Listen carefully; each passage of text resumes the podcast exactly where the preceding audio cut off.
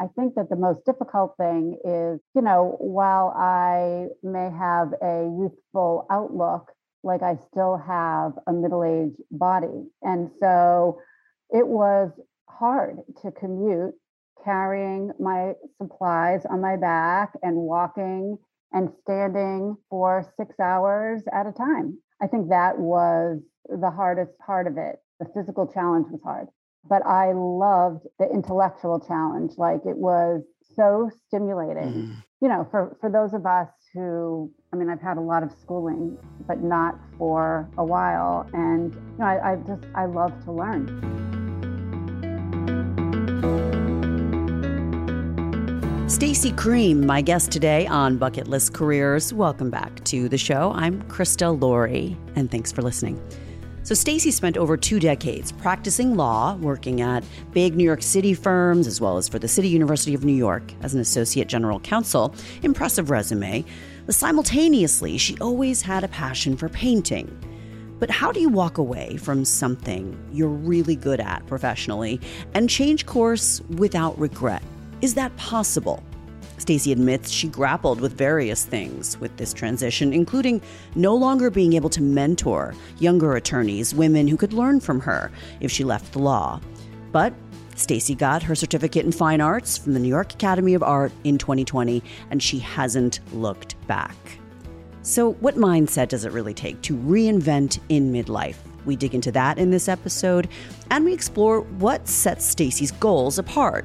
She just had her first solo art exhibition, which had a charitable element. A portion of her sales goes to feeding hungry families, supporting an amazing community farming effort she's involved in.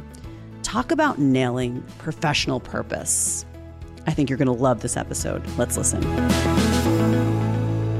Stacey, this is so amazing we're doing this. Welcome to the podcast. Welcome to Bucket List Careers. Thank you so much. I'm actually so grateful to Lisa Chase. I want to shout her out for connecting the dots with us. Lisa was on the show. She was amazing. It's kind of funny because we are neighbors. We've lived near each other for a very long time, but it was Lisa who pointed out that you had left the law to pursue painting, to become a visual artist. So, congratulations on that decision. Thank you. Thank you.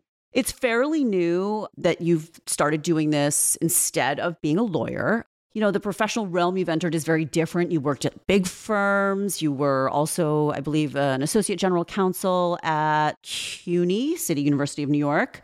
Totally different than what you're doing now, but you were always creating art. So, how did you get to the point where you just said, I'm going to walk away from more than 20 years in law? The decision was actually really hard because being a lawyer was so much a part of who I was. Yeah. So much a part of my identity.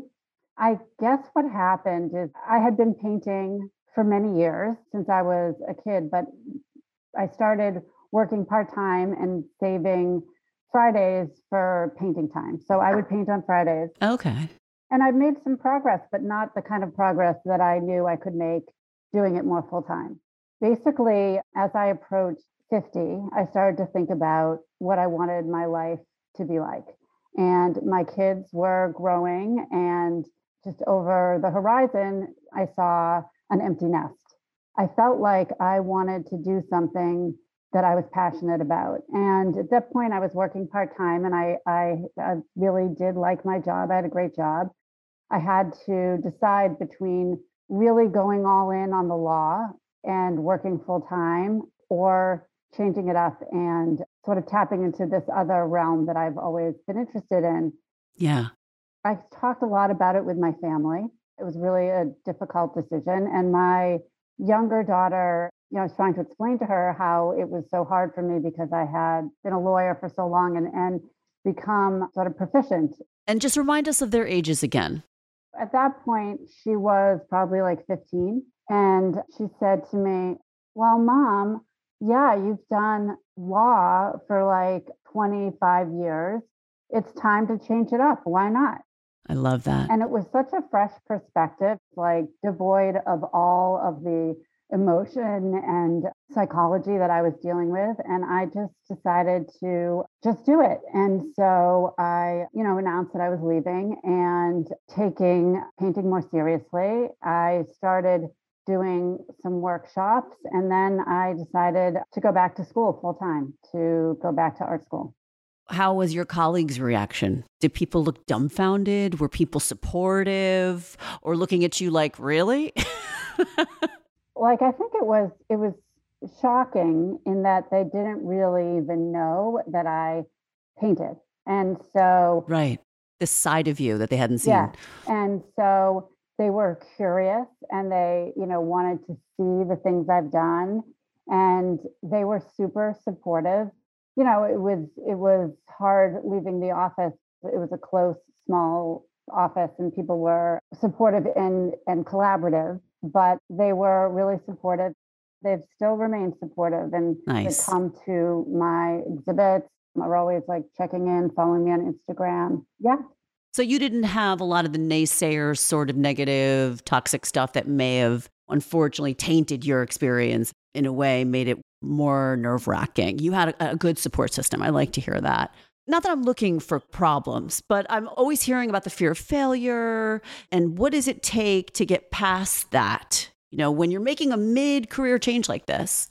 Yeah. So, it, you know, I had like a different situation that kind of stopped me in my tracks. It wasn't naysayers so much as it was as I was approaching the time when I was actually leaving. Yeah. People started just telling me how much I meant to them, what a good lawyer I was, right. and what a good mentor to younger attorneys. So that made me think, wow, am I really making the right decision? Because mm-hmm. I certainly have been on a trajectory where I was getting more and more experienced. And to take myself off of that path was difficult. That's not the easiest thing to do. Yeah. Yeah, and it and it remains something that I think about a lot, you know, because I don't know, there's not necessarily one right path, you know what I mean? That is 100% correct.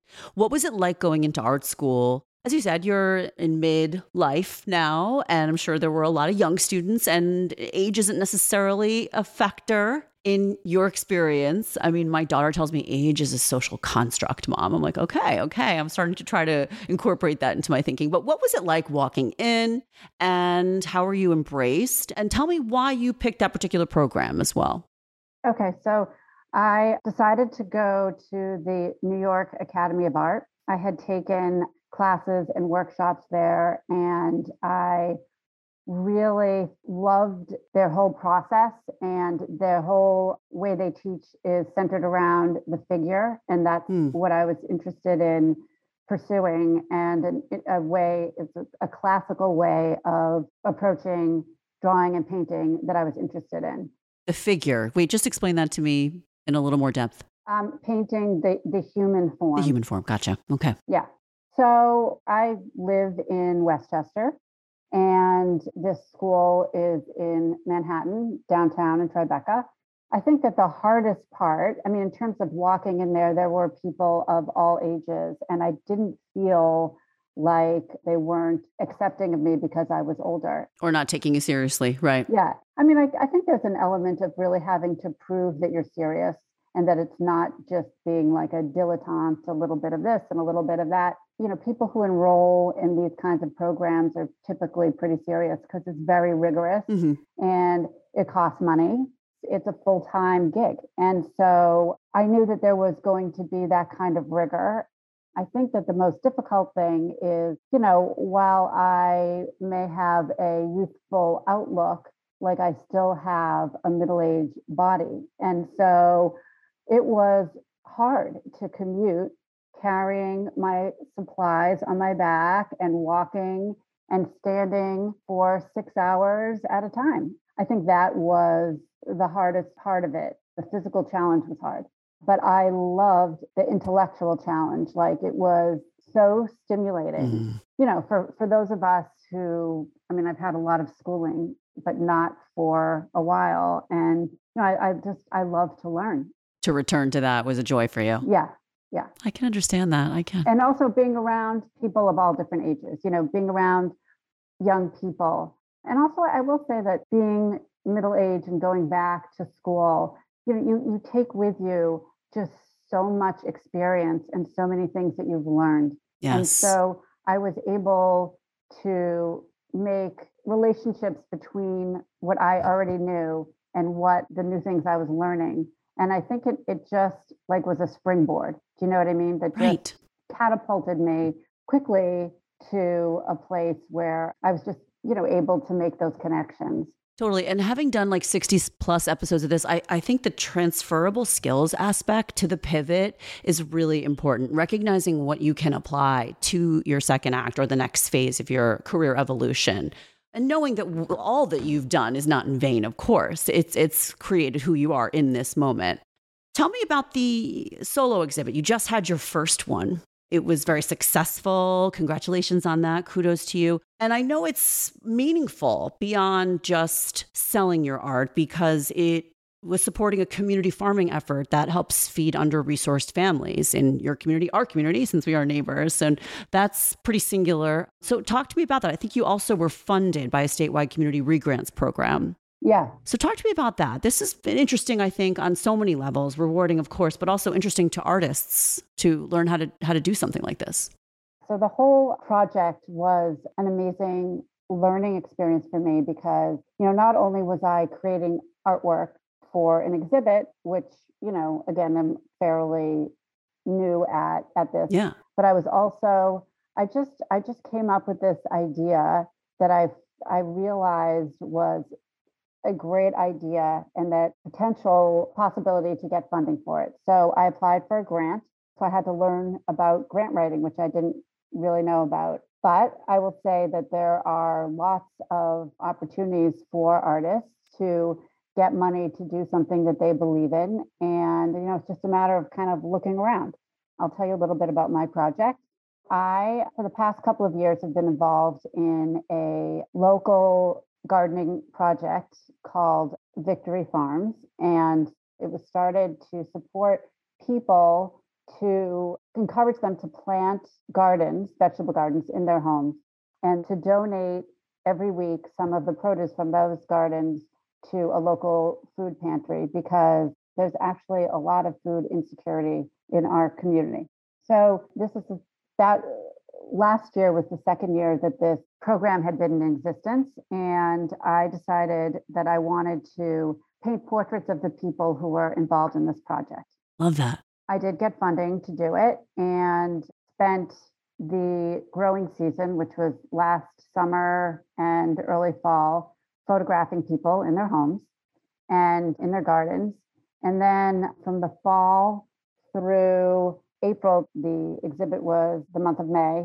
I painted, painted portraits of varying sizes of people in the community, and the exhibit included the portraits as well as some of the photographs that I that I took. It's brilliant, and I know that some of the proceeds are also going towards the Larchmont Mamaroneck Hunger Task Force, which yes. is affiliated with the Victory Farms project. Correct? Right. I love that. Yes, and I, I actually was there yesterday and um, gave them the check. Nice. Okay. Yeah, yeah. So that must feel amazing. Tell me what you're trying to give the world with your art. Is that the right question? What are you trying to share? Yeah. What are you trying to say? Well, it's it's it evolves and it changes, you know, and mm-hmm. that particular project I felt and still feel very strongly about. I've just been thinking a lot about how people in this country get their food and how we grow food there's just not an emphasis on small farms. And I, I yeah. just believe that there should be. And I wanted to kind of express this in a, you know, way that I could, which is through my art. And I also think that, you know, we've all had a really difficult time these last few years with COVID, and it's been very isolating. And I really wanted to show that you still can have community even in these difficult times. And yeah. you know, and, and aside from COVID, I think that people have been divided politically and ideologically, and this was a really meaningful program that kind of brought people, all different kinds of people together. I met some amazing people who I never knew in the community, you know, who are into gardening as I am, but also just believe in giving back to the right. community. And mm-hmm. so that was what I was really interested in expressing in that project. And then beyond that, I am interested in kind of finding the the everyday images that mean something to me and creating a work that engages people and brings it to you know an, an emotional level a different level I do like to give some advice from each of our guests to the listeners, like little takeaways. What would you say, you know, based on what you've lived through, your experiences, your pivot now, where you are in your professional journey? What do you think you would give people in terms of like your biggest nugget of wisdom? Well, I guess two things. I think one is to just be courageous, you know, if you can, like take that chance because you only have one life and nothing's impossible. Like if you if you work hard and believe in yourself, then anything is is possible. Another is that every creative endeavor is not just about sitting around and waiting for the creativity to flow in. It's about hard work and sometimes drudgery, just like all jobs are. And that to get to a place that you want to be, you just have to do the work. Yeah, stay the course. Yeah. 100%. So, where can I send listeners to view your art online? Do you have a website yet, or where's the best place for them to find you? Yeah, I post a lot of things on Instagram, which is S Creem, C R E E M Studio. And I also have a website, which is my name, Stacey, S T A C E Y, Creem, C R E E M dot com. And do you do commission work? I do. I do do commissions. Yeah. Okay. Good yeah. to know. All right. Well, I'm really glad that we did this, and I think it was actually fascinating. To, I, I, wish we had more time, but I'm, I'm really appreciative of you sharing your narrative with us, Stacey. Thank you so much. It was really fun. I'll see you around. Okay. Thanks again for being with me for another episode of Bucket List Careers. Actually, let me know if you haven't already which spoke to you the most? Which guest, which industry, which type of narrative? I'm very curious to see if there is one category that's really hitting home with most of you. So DM me at Bucket List Careers on Instagram, Facebook. You can find me on LinkedIn. On Twitter, I'm at Krista Laurie. And then you can also email me, Krista at bucketlistcareerspodcast.com. All right, guys, we'll be back with another guest for you on Thursday. Be well.